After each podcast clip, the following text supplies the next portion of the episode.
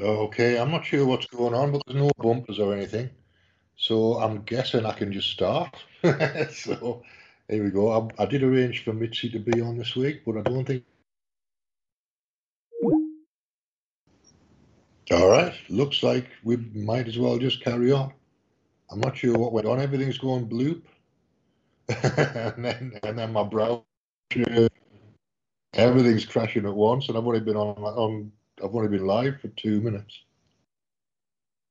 All right, looks like I've got a I've got a Mister Raw here as well. Don't know. It's all a bit of a mystery. All right, cool. At least I'm at least I'm here. There was no bumpers, and I got knocked off, so that's, that's technical issues, just the usual technical issues, uh, but all good. Right, so. Um, until my guest arrives, I'm just going to play something, something light and uh, not very conspiracy related, I think, something entertaining probably, because that's the mood I'm in. All right, or maybe a little bit conspiratorial, I don't know. Let's have a look. I could just go Doctor Who, couldn't I? Or I could go Alan Watts, maybe.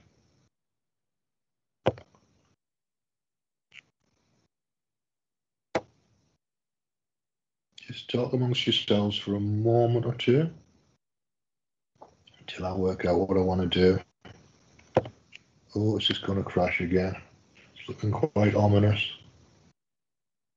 Yeah. Never mind, I'll talk about me for a little bit until I work, till this browser works out what it wants to do. So, um, this is Free Association. It's a bit improvised this week at the moment, but uh, it will improve, hopefully. I'm not sure it will, quite honestly, but it might. Um, yeah, I'm here every week, every Saturday morning for the United States and afternoon for Britain and Europe. Four o'clock my time, eleven o'clock Eastern time in the United States. Um, I haven't really got a topic, so I'm just going to make this up as I go along, and hopefully it'll make some sense. Tell you what, let's go for John Campbell. Uh, John Campbell. So this is maybe a little bit conspiratorial, but from a fairly mainstream perspective. Uh, John Campbell is a guy who lives about fifty miles away from here, and he's a he's a health analyst. Uh, he comes from a from a very mainstream background, so he's uh, he's not going to say things that, that you want to hear about vaccines at any point, but he does make some good points about ivermectin, and he does talk about prevention. So he, he's interesting in, in my terms for that. So. Share my screen.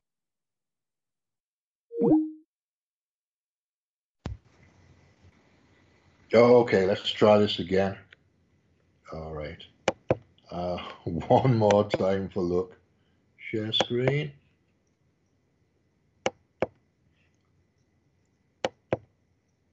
Firefox. And then if we can get YouTube up and running, then we're away to the races. So I will be with you in about ten seconds when YouTube decides it wants to do its thing. There seems to be a lot of protesting going on this afternoon. I keep seeing videos of protests. It's yellow vests on the streets in France. I saw protests in Amsterdam. There was a protest in um, Melbourne, I think, as well. So lots of lots of protesting going on. There's a lot of that type of energy around at the moment. There's a lot of dis- disruptive and confrontational and oppositional energy around, which would pro- probably, if I was being an astrologer, I would say might have something to do with the eclipse that just happened, but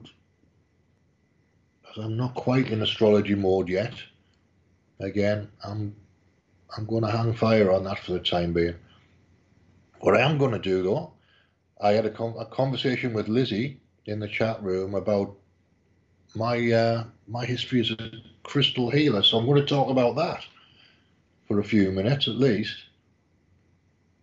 and uh, see where that takes me. So back in the day, and we're talking twenty-three nearly years ago, twenty-two years ago, nineteen ninety-nine, um, actually it might be two thousand we're talking for the crystal healing. So in nineteen ninety-nine, I signed up for a a flower and crystal essences course with the College of Vibrational Medicine, which is an outfit in London that I, I met up with at a Mind Body Spirit Fair, uh, which seems to be two people primarily uh, who are involved in making flower essences, the equivalent of the Bach flower essences, but also with some extra things going on. And now I've got to remember the book. There was a book on vibrational medicine, and there was a book on flower and crystal essences. And I can't remember the name of the guy who wrote the flower essence book. They might come back to me though. I'll uh, I'll hang fire on that as well. So I'm just take, taking it nice and easy today. So this is nineteen ninety-nine. Uh, that course lasted, was supposed to last two years. It actually fell apart after a year uh, because everybody seemed to decide that they didn't want to do it. I didn't want to do it anymore. At least two, three of the people that I knew that I was friendly with at the time on the course didn't really want to do it anymore. And I'd found something else to spend my money on by that point. So uh, I left the flower and crystal essences course, and I signed up for a crystal light energy healing course uh, with a woman called Karen Taylor, who was a professional professional crystal healer at the time, and there were there aren't still aren't many of those around, but she was making a living doing uh, crystal healing and running courses. And I'm running tarot courses as well. So all that type of new age kind of divination st- and healing stuff, that's what I got into. When I left when I left my job at Reuters, I had a little bit of money in the bank, which always helps. And uh, I was quite relaxed about spending it at the time because I because I had money. And when I've got money, I'm I'm fairly relaxed about spending it, which is why most of the time I don't have money, probably. Um, yeah, so Karen was cool, though. I like Karen. She's a really nice woman. And uh, so the, it was a three-level course. I did two levels out of three on that course. I've got, a, I've got a history of backing out of courses. That's one of the things that I've done over and over again, is start start things, and then I never quite get to the end of them. I seem to just either get bored or something else comes up, or I run out of money sometimes as well, and that, that stops me from doing courses. But quite a lot of the time it's me. It's me going, right, this was a good idea at the time, but it's not what I want to do now, six months later or nine months later or whatever, which is a little bit self-indulgent, I know, but it's how I, it's how I was at the time, and still how I am to some extent, although mainly now I'm just teaching myself. Anything I want to know about, I just teach myself, so I don't really pay people to teach me anything anymore. I just do a bit of research and work it out myself. But it was a, but the point of the conversation with Lizzie is it was a, a crystal light energy healing course that was based on techniques that Karen, Karen was claiming came from Egypt and Atlantis. And I'm a little bit cautious about saying they actually did come from Egypt and Atlantis, because I found a book with all of the all of the crystal layouts in it that she was using. So I think she was just getting them from a book and, and adapting them and adding some Egyptian symbolism to them and adding some Atlantean symbolism to them to make them a bit more kind of glittery and interesting. So it was more of a marketing thing, I think, than anything else. But there might have been something to it. I certainly had uh, I had one experience in there that I'll never forget, which was a meditation to to go back a few lifetimes and uh, it wasn't really a crystal healing thing. It was just it was a meditation and a bit of visualization. And one of the one of the points in that, I, I she asked me she asked us to look down at, at our feet to see who we were, and I had webbed feet. And I'm like, what on earth is going on here? It's like I was just like I wasn't human. I know I wasn't human, but it but I felt like I was partly human. And uh, it was a very strange experience. I got very emotional over that for some, for whatever reason. But uh, so it released something that was sitting there waiting to be released. I never quite got to got to the bottom of it, but it was uh, it was a webbed webbed feet experience that I'll never forget. And for a for a meditation on a on a Tuesday afternoon or a Saturday afternoon or whatever it was, it had a very profound impact for quite a while. And uh, yeah, I, I was grateful for that course.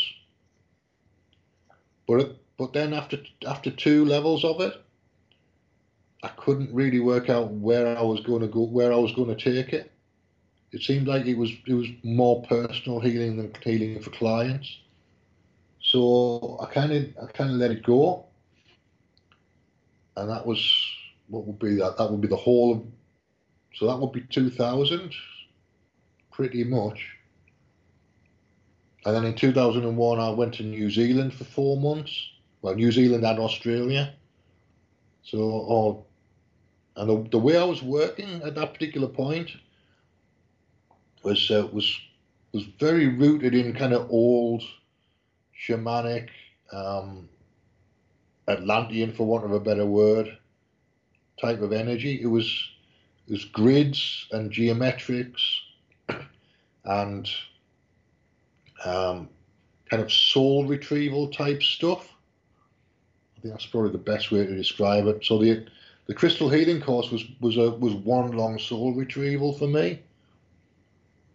And then when I got to when I got to New Zealand, I had this thing in my head to do a, a meditation in a cave on the beach at a, a place on the North Island.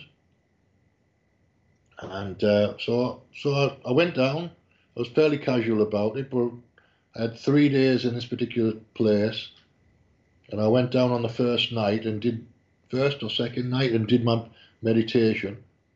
Sat for about an hour, and uh, asked for a kind of soul, a kind of soul retrieval on a galactic level. That's kind of what I was doing at the time in my head. I pulled back all the different aspects of me that were, that were scattered all through the all through the galaxy.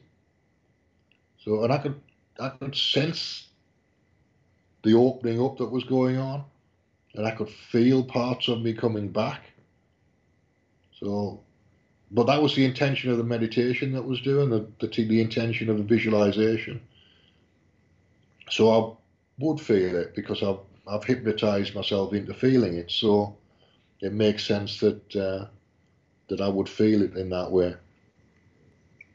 So how much of these things is hypnosis, and how much of it is sh- shamanism, and how much of it is actual soul retrieval? I'm not one hundred percent sure. I just do what's in my head to do. I literally, I always have. It's like whatever's in front of me or whatever's in my head to do is what I do, and I don't think too hard about it. It gets me into trouble, but uh, but it's usually fun. It's usually quite creative in, in my own little way. I'm quite creative with my meditations and my visualizations, and I, I got quite creative with crystal healing layouts at one point as well. I might go back to them at some point, because I could do crystal healing layouts on Zoom potentially.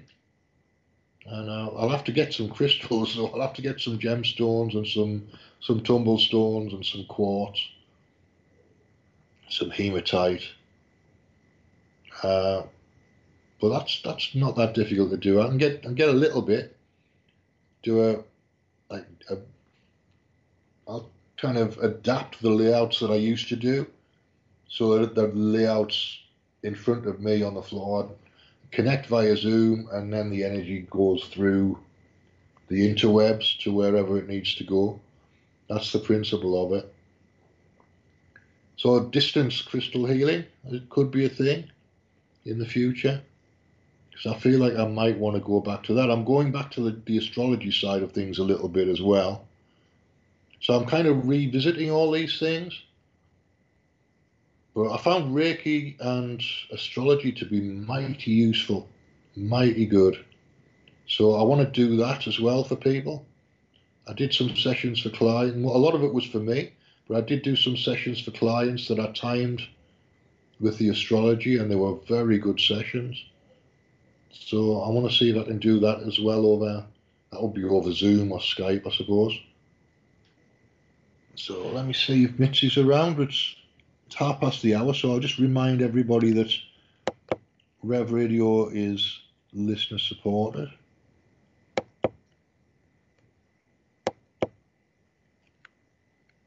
So if you do have any spare change floating around that you want to find a home for, uh, this might be the place for it. Right, I'm going to see if I can find John Campbell again. In the depths of YouTube. I should just search for him easy, really. That would be easier, wouldn't it? All right, this is, this is the Vitamin D video that he did a few days ago. I'll, I'll play about half, I'll play twenty minutes of it. It's a forty minute video. And you'll get the idea of who John Campbell is from it. Welcome back. It's still Wednesday, the seventeenth of November. A little more detail on this paper we've been looking at here that's showing that uh, higher levels of vitamin D in the blood could be protective against severe illness and uh, death. And uh, some pretty convincing data, really. Now, before we get down to this, one of the headlines on the last video was that these paper authors are saying that we need higher levels of vitamin D when we don't get the sunshine, four to ten thousand, four thousand to ten thousand international units of vitamin D per day, extra if you live in the north of England like me and you're not getting any sun. And that should be taken with two hundred micrograms of vitamin K two is what these authors are suggesting. Now, I've just been reading some of your comments on the first part of the video. And a lot of people you a lot of people have said, well, there's no money in vitamin D. It's generic. You can make you can make it really cheaply. It's um, it's not a problem. Um, you can't really sell it and make a lot of money on it. Therefore, pharmaceutical companies probably wouldn't be too interested in running expensive trials on it, which is probably true. But you have, so others have said we do need an interventional trial, and we do. And really the question has to be asked is, why have we not had a, a large-scale interventional trial on something which is potentially so efficacious and so cheap? Both, uh, both quite interesting questions, to be quite honest. So this is the paper. We're going to carry on looking at it now. And some pretty interesting things about general health here as well as specifically COVID. Now, they point out deficiency of vitamin D limits the performance of uh, systems in the body, resulting in increased spread of the diseases of civilization. Now, these are diseases like obesity, um, high blood pressure, diabetes. And again, these do seem to be more common in areas where there's low vitamin D. Certainly, vitamin D deficiency can lead to high blood pressure. And we know that that is a significant COVID risk, for example. So a lot of diseases of civilization, cancer of the colon, ischemic heart disease, a lot of these do seem to be related to low levels of vitamin D, and also reduced protection against infection. And these papers, this paper is saying reduced effectiveness of the vaccine. Now, I've been asked this an awful lot. We know that uh, low levels of vitamin D mean that the immune system doesn't work as well. Does that mean the vaccine doesn't work as well? And that is, this is saying, yes, that if people do have low levels of vitamin D and they're vaccinated, then the vaccine probably won't work as well. They won't generate such a good immune response. So another reason, another reason to have good levels of vitamin D. Now, COVID fatality rates, COVID fatality rates correlate with the elderly, who might live in a facility where they don't get out very much. Uh, the elderly do tend to stay at home a lot. They don't get the sunlight, therefore they are lower in vitamin D. And we know from large-scale epidemiological studies that older people are lower in vitamin D, as are people with dark-coloured skins. Because the darker the colour of the skin, the more slowly you will make vitamin D. And we know that people with darker coloured skins living in a particular latitude in North America or north of England or wherever it is, darker coloured skins people do have lower levels of vitamin D. Um, comorbidities, well, COVID fatalities correlate with comorbidities, but there again, as we've just noticed, a lot of comorbidities correlate with low levels of vitamin D.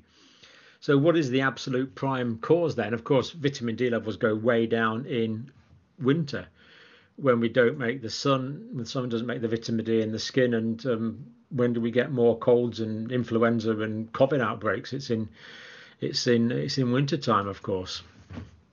So blood levels of twenty nanograms a mil.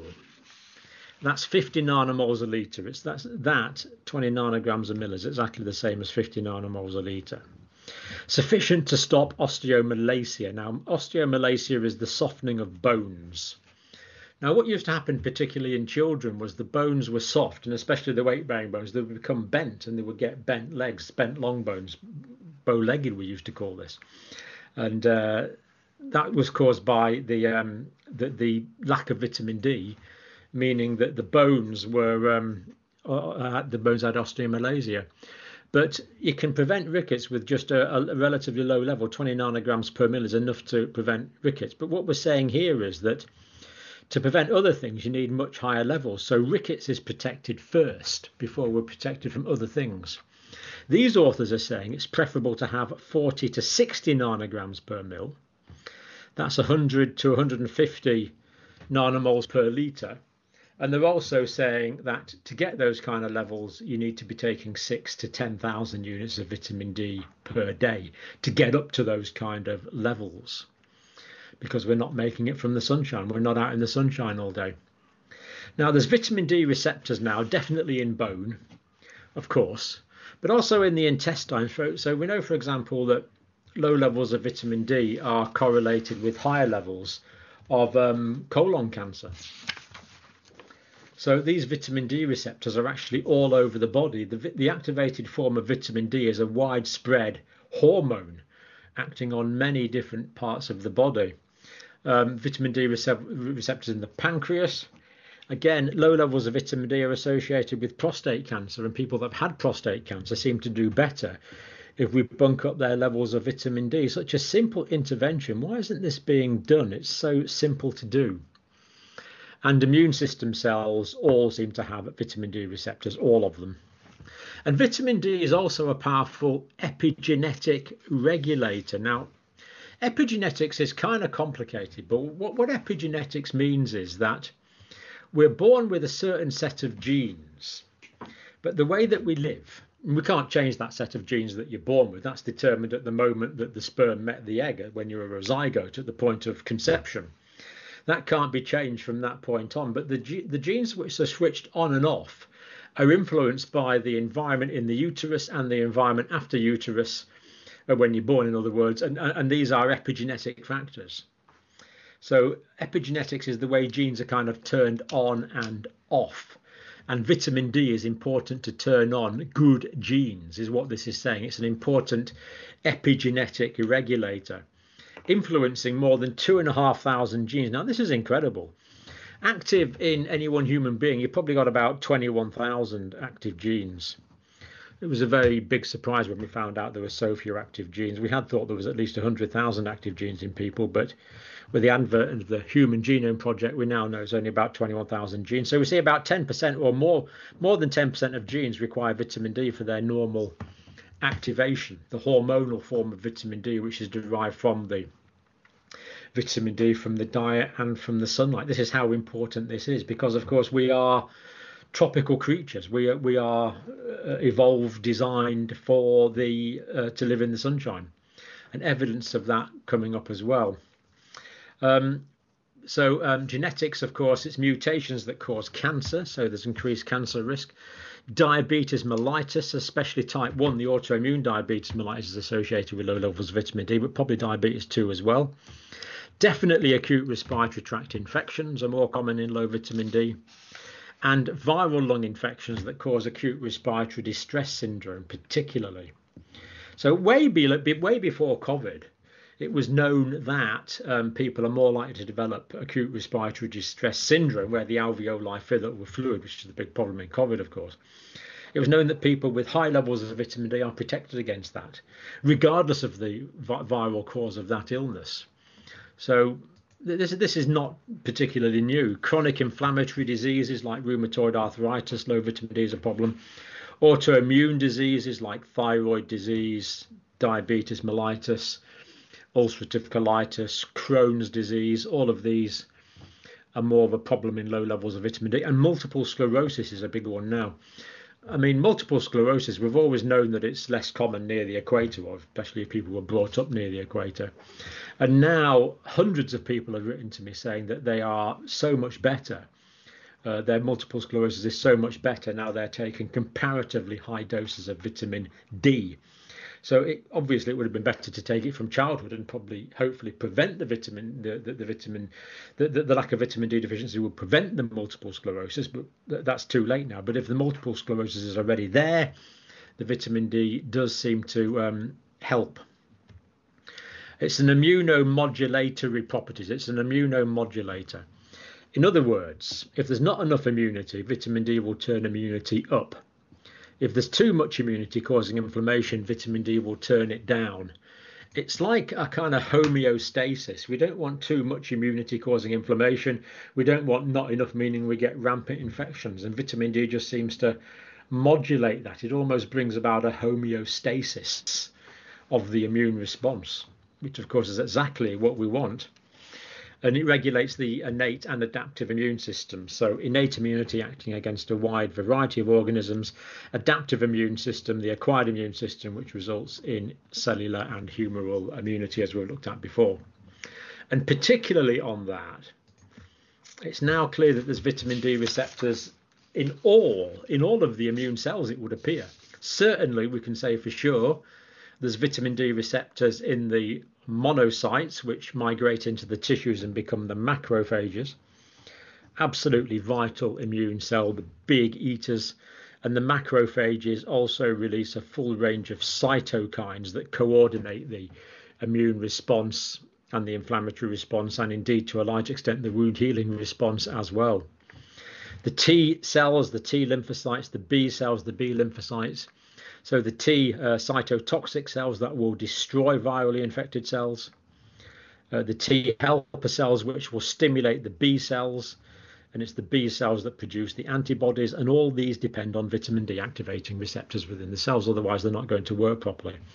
The natural killer, the N K cells, these are the large lymphocytes that will again kill virally infected cells and kill cancer infected cells, and the dendritic cells, which actually derive from the monocytes. These dendritic cells that they've got, dendrites are branches, so the kind of branch cells like that in the tissues. And what, what they are is they're antigen presenting cells. So if there's a virus or something floating past, it's likely to come into contact with a the dendritic arm of these dendritic cells, and they will then go to the lymph nodes and stimulate the immune response. So that that, that would be the antigen. So these are antigen presenting cells, absolutely vital for the immune response, and that th- th- they need vitamin D to, to function. So moving on to supplements of vitamin D. Um, now, without calcium supplementation, this is where it gets a bit complicated, but we'll go through it. It is well worth sticking with. Without calcium supplica- uh, without calcium supplementation, in other words, if you're not giving additional calcium, even high vitamin D three supplement does not cause vascular calcification. So we, if that's a blood vessel there with its walls, we don't want calcium going into the walls of the blood vessel because they would become hard. This does happen. It's called drain pipe arteries. They, they become hard and inflexible like drain pipes and look like drain pipes on x-rays. We don't want that calcification. But what this paper is saying is that if we don't give calcium supplements, even very high levels of vitamin D does not cause this. Now, it seems that we might have been giving too much calcium for a long period of time. So these are my, my dad's uh, calcium tablets here. Uh, there's, there's different brands available. I mean, they're absolutely huge things. I think they contain about a relatively small amount of vitamin D. From memory, I think it might be um, as low as four hundred uh, micrograms of vitamin D, and they contain about a gram, a gram and a half of calcium. So all of this is nearly all uh, nearly all calcium. They're like huge things. I mean, look at that. I mean, you couldn't you couldn't swallow that. You just have to suck them. That's why they're lemon flavored.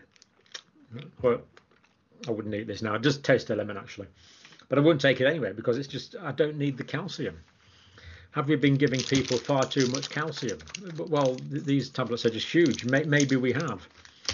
Because what, what this is saying is that um, we're not going to get this arterial calcification um, as long as the vitamin D is given without the supplementary calcium. So it looks like we might have been giving too much calcium. Because the body is very calcium thrifty. If you've got calcium, it won't start passing it out in the urine. It's going to conserve calcium. Um, if your calcium levels are at all low, it certainly can conserve calcium. Vitamin D three supplementation in the range of four thousand to ten thousand international units. Now, that's the equivalent of one hundred to two hundred fifty micrograms.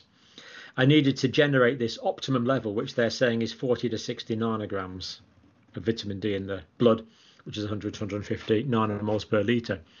So basically they're saying you need quite large amounts, between four thousand and ten thousand international units per day, to keep your blood levels up at this nice high level that's needed. Now, more, more than twenty um, nanograms per mil is enough to prevent rickets. But it seems that these much, and, and, and that's what that's what the advice has been given on, enough to prevent rickets. But now we know that vitamin D is involved in so many other things. We can now say with some confidence on this paper that this higher range is, is necessary. And of course, in winter, we simply won't make it. And what this paper is saying is that these higher doses, the four to ten thousand units, remember we tapped into an email uh, last year, and Anthony Fauci said he was taking six thousand units a day. And he's a relatively small guy. So, you know, a bigger guy might need ten thousand. That is, that is quite, quite conceivable. Um, pity it wasn't... Uh, pushed out on the general population as much as we would have liked it to have been, but at least he was uh, helping his own health by taking six thousand units a day, which would be good. Anyway, um, the, the thing that people haven't known about much in the past is the role of vitamin K two. Now, direct quote from this paper, so taking these higher doses, four to ten thousand units of vitamin D a day, has been shown to be completely safe when combined with approximately two hundred micrograms of vitamin K two, is what this paper says, direct quote. Now, of course, I can't tell you what to take. We're discussing this paper for academic reasons, but uh, that's interesting. So myself, vitamin K two, of course, is uh, fat soluble. So the fat soluble vitamins are A D E C, A, D, E and K. Now, I am not advertising any brands, but um, th this is just a vitamin K two I got. It's six hundred microgram dose. Um, vit vitamin K is in, available from many other manufacturers. I do not get any. Uh, I don't get any uh, money from any any pharmaceutical people uh, for for advertising their drugs. But that's six hundred micrograms. So I'm I'm taking one of those a week. I'm taking an extra six hundred micrograms of K two a week. And the idea with that is that the vitamin K two will take the calcium, instead of it high calcium levels going into your blood. Uh, the high calcium levels will go into your bone. Uh, or rather, rather, they won't go from your blood into your tissues, because it's okay sort of being in the blood, but you don't want it to go into the tissues. You don't want calcified blood vessels, but you do want calcified bones, of course. Otherwise, you're going to get soft bones and osteoporosis, which is, is lack of bone mass, which, of course, is a huge problem. So that's what this, these uh, authors are, are saying. And it really it is, it is worth t taking time to read this paper, because it's absolutely excellent. It's quite readable.